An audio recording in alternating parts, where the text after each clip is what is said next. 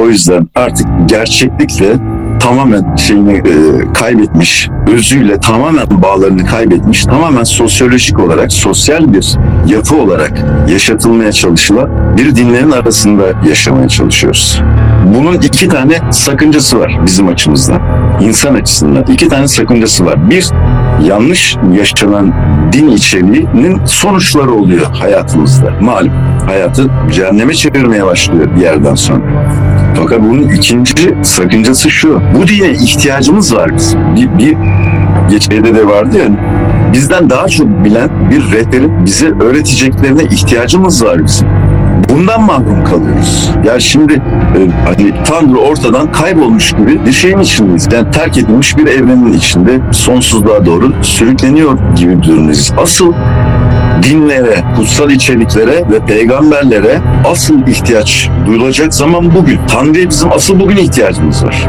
Tanrı bize, Rabbimiz bize varlığını asıl bugün göstermek durumunda. Yani burada ona da şey düşüyor. Yani ona da bir çağrı olarak söylüyorum.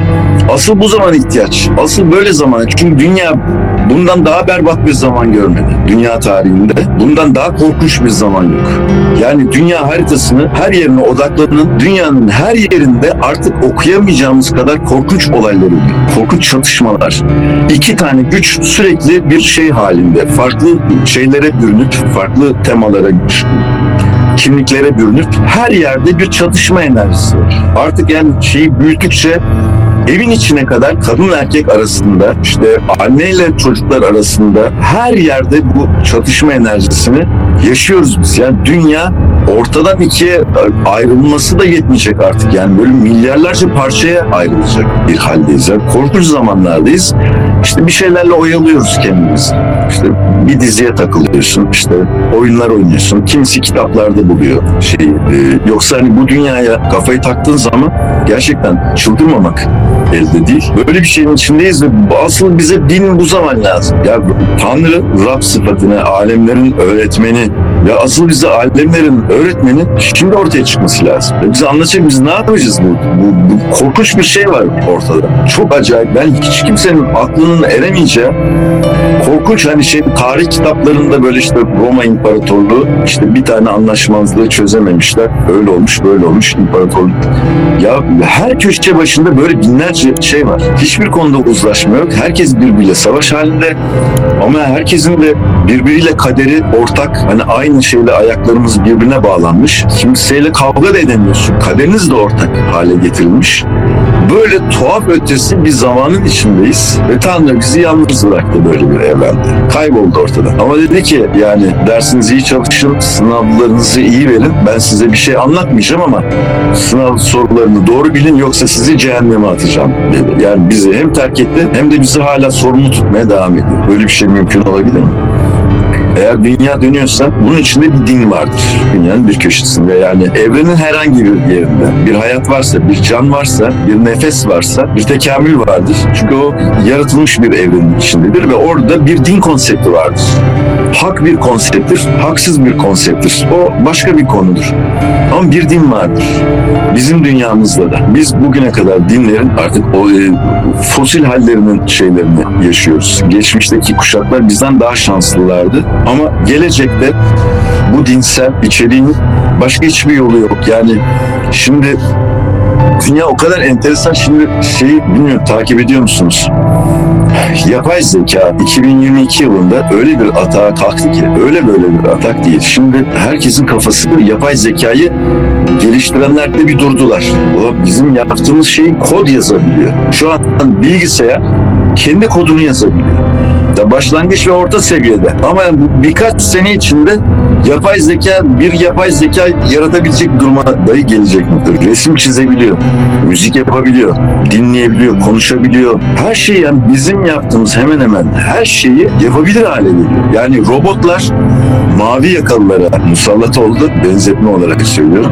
Yapay zekada beyaz yakalıların başına bela olarak, yani tehdit eder noktada. Yani artık bir işletmenin sana ihtiyacı kalmayacak. Ya, o kadar vazgeçilmez bir durumumuz yok.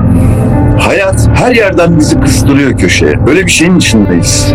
İşlere, güçlere ihtiyaçlarımız var ama artık teknoloji de öyle bir hale geliyor ki bizim o işi yani ben askerde çok matrak bir tarafı da var. Bana dediler ki, "Aa," dediler, "sen danışmanlık yapıyormuşsun işte holdinglere, strateji." Evet dedim. Sevindim böyle beni anladın. "Tamam," dediler, "seni danışmaya oturtuyoruz."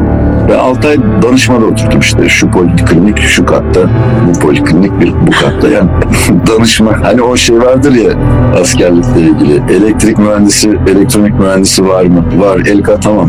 Televizyon kumandası sana zimmetlendi. Şey, ben bunu yaşadım danışmada. Yani bir, o da ben niye oradayım?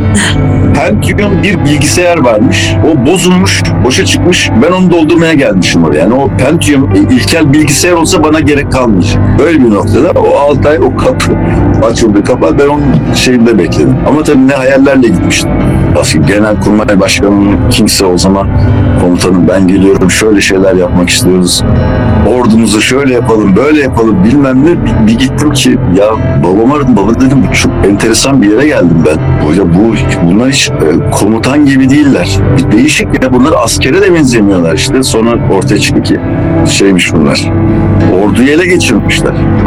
Bir cemal orduyu ele geçirmiş diyor ama bunlar hiç askere benzemiyor. Bilgisayarda oyun oynuyorlar bütün gün. Hiçbir bir komutan bir komutan geçtiği zaman anlarsın yani bir komutandır adam, bir askerdir. Bunlarda hiç o vasıflar yok. Sonra zaten ortaya çıkıyor. Orada da bir bilgisayar, evet, bir bilgisayar geldi, tersten gelen bir bilgisayar geldi. Bak beni danışmadan işsiz bıraktı olacaktı. Şimdi bu yapay zeka, bu robotların ekonomik ve fizibil olması yeni işsizlik şeyde, vasıflı işsizlik meydana getirecek hayatımızda. Yani biz vasıflı, alanında çok iyi, çok başarılı insanların da işsiz ve gereksiz kalabileceği gibi bir durumla karşı karşıya kalacağız. Şu an işsizler için ne deniyor? İşte bunlar vasıfsız, yani gerekli vasıflara haiz insanlar değil yakıştırması yapılıyor işsiz nüfuslar için ama bildiğim kadarıyla %10'un üzerinde işsiz var ülkede. %12. Şimdi bu işsizlik, yani hayat bize ihtiyaca, medeniyet öyle bir mekanizmaya dönüştü ki vasıflarımıza da ihtiyaç duymamaya başlıyor artık yavaş yavaş. Yani sohbet edebiliyorsun, işte o yapay zeka dediğim şeyle sohbet edebiliyorsun. Şiir yazabiliyor. Bak bir tane dedim şuna şiir yazdım. Oğlanla bir oturduk. Bunlar dedim gel arttan şey yapalım. Baktık ya fena da yazmıyor. Ya bunlar kitap da yazarlar yakında. Bunlar biraz daha geliştirsinler. Şöyle 1-2 seneye çok güzel kişisel gelişim kitabı yazar. Çok güzel yemek tarifleri kitabı yazar. Her şeyi yapabilir hale geliyor bilgisayar. Bak hayat bizi nereye götürüyor bilmiyorum, farkında mıyız? Biz kendimizi işte ben şu okuldan mezunum, şu işi benden iyi yapan bir şey yok. Ben gitsem bu şirket çöker noktasından bir tane işte ücretsiz bir yazılımla, neredeyse bazıları da ücretsiz yazılımlarla biz boşa çıkar hale geliyoruz. Böyle bir tehlike. Bu da önümüzdeki sürecin, önümüzdeki 5 yıllık sürecin tehlikesi olarak şey yapayım, yeni bir travma konusu olmasın diye söylüyorum. Bu bitince o başlar. 2025. Evet. Yani illüstratörler, ressamlar, grafikerler için çok kabus dolu şeyler. Oraya tık tık yazıyorsun. Resim çiziyor sana. Diyorsun ki bana Da Vinci stilinde çiz. Işıklamayı şöyle yap, böyle yap. Çat anında çıkartıyor. E şimdi insan bundan ibaret mi yani? Bu kadar mıydı? Bak şimdi boşa çıktın. Ne yapacaksın? Ne işe yarayacaksın? Hayatta neye tutunacaksın? İşte hayatını, aileni nasıl sürdüreceksin? Bak güvendiğin dağlara dolu yağdı artık. Bunun ötesi yok. Makineler bizim hani o şeyler, hani eski şeyler vardı, bilgisayar resmi, ilk hard disk falan diye böyle apartman büyüklüğünde şeylerden o böyle çamaşır makinesi gibi bilgisayarlara evlilik cebimize kadar girdiler ve bak bu makineler ne kadar geliştiler. Bizim elimizdeler, ön yargısız bir şekilde bunlar ne kadar geliştiler ve biz hala nelerle uğraşıyoruz. Biz hala, yani dünya öyle bir noktaya geldi ki daha toprak reformunu yapamamışsın, daha feodaliteyi çözemezsin. edememişsin. Şimdi karşımızda bir de otonom bir araba bir insanı ezerse bunun suçlusu yazılımcı mıdır? O arabanın sahibi midir? Şirket midir? Bunun gibi etik şeyler var. Daha bak feodaliteden gelen problemleri çözemedik daha ve yeni problemler sürekli gelmeye başlıyor. Yeni konular sürekli gelmeye başlıyor.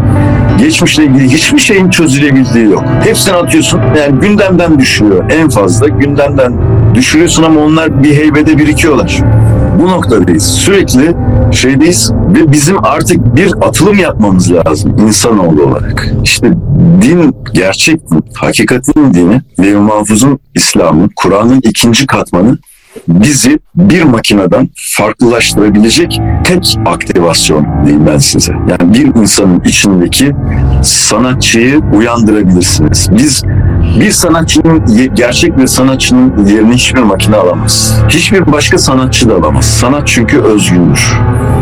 Dünyaya binlerce, yüz binlerce ressam gelmiş ama hiçbiri bir diğerinin yerini tutmamıştır. Bilakis yeni bir boşluk yaratmıştır ve orayı doldurmuştur. Sanat böyle bir şeydir. Sanat sonsuzluktur.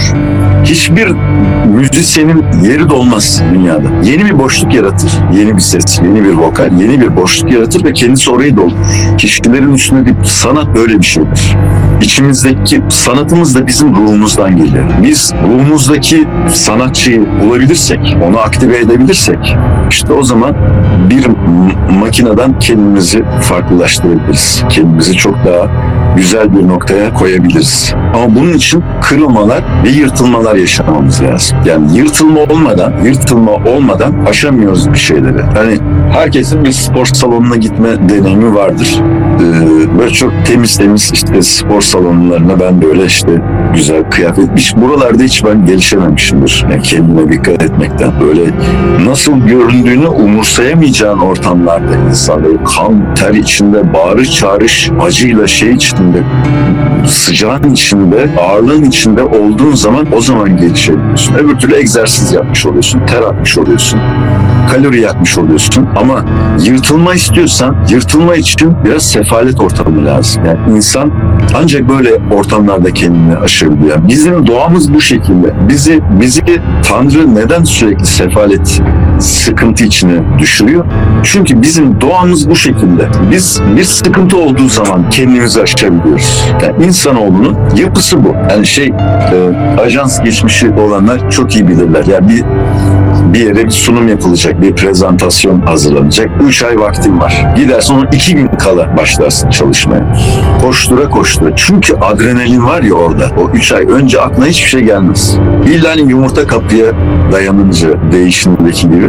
Bizim şeyimiz böyle çalışıyor. Biz bir sıkıntı kendimize tehdit olacak bir durum, bir adrenalin, bir aksiyon, bir tehdit, bir baskı, bir şey olduğu zaman biz çok iyi performans göstermeye başlıyoruz. Bizim çarklar böyle işliyor. Bizi şeye koyun, Maldiv adalarına gidelim, güneşlenelim. Bunlar yavaşlamaya başlar. Yani Maldivler'de aydınlanma olmaz. Orada keyfini sürersin aydınlanmanın, başka şeylerin. Ama tekamül buralarda işte. Tekamül sıkışık ara sokaklarda, karanlık, ucube yerlerde. Hikaye burada, filmlerde burada. Yani ben doyamıyorum yani işte bu New York'un ara sokaklarında geçen diziler, filmler. O dünyalara doyamıyorum ama yani Hawaii'de, Maldivler'de böyle güzel rüya gibi havuz başında, deniz kenarındaki filmler sıkmıyor mu insanları? İnsanlar sıkar. Bize macera lazım. Bize karanlık lazım, bize heyecan lazım, birinin bizi kovalaması lazım, birinin bizi sıkıştırması lazım. O zaman birinin Orta Doğu çok şanslı demek ki. Evet, zaten dinler niye Orta Doğu'da o kadar?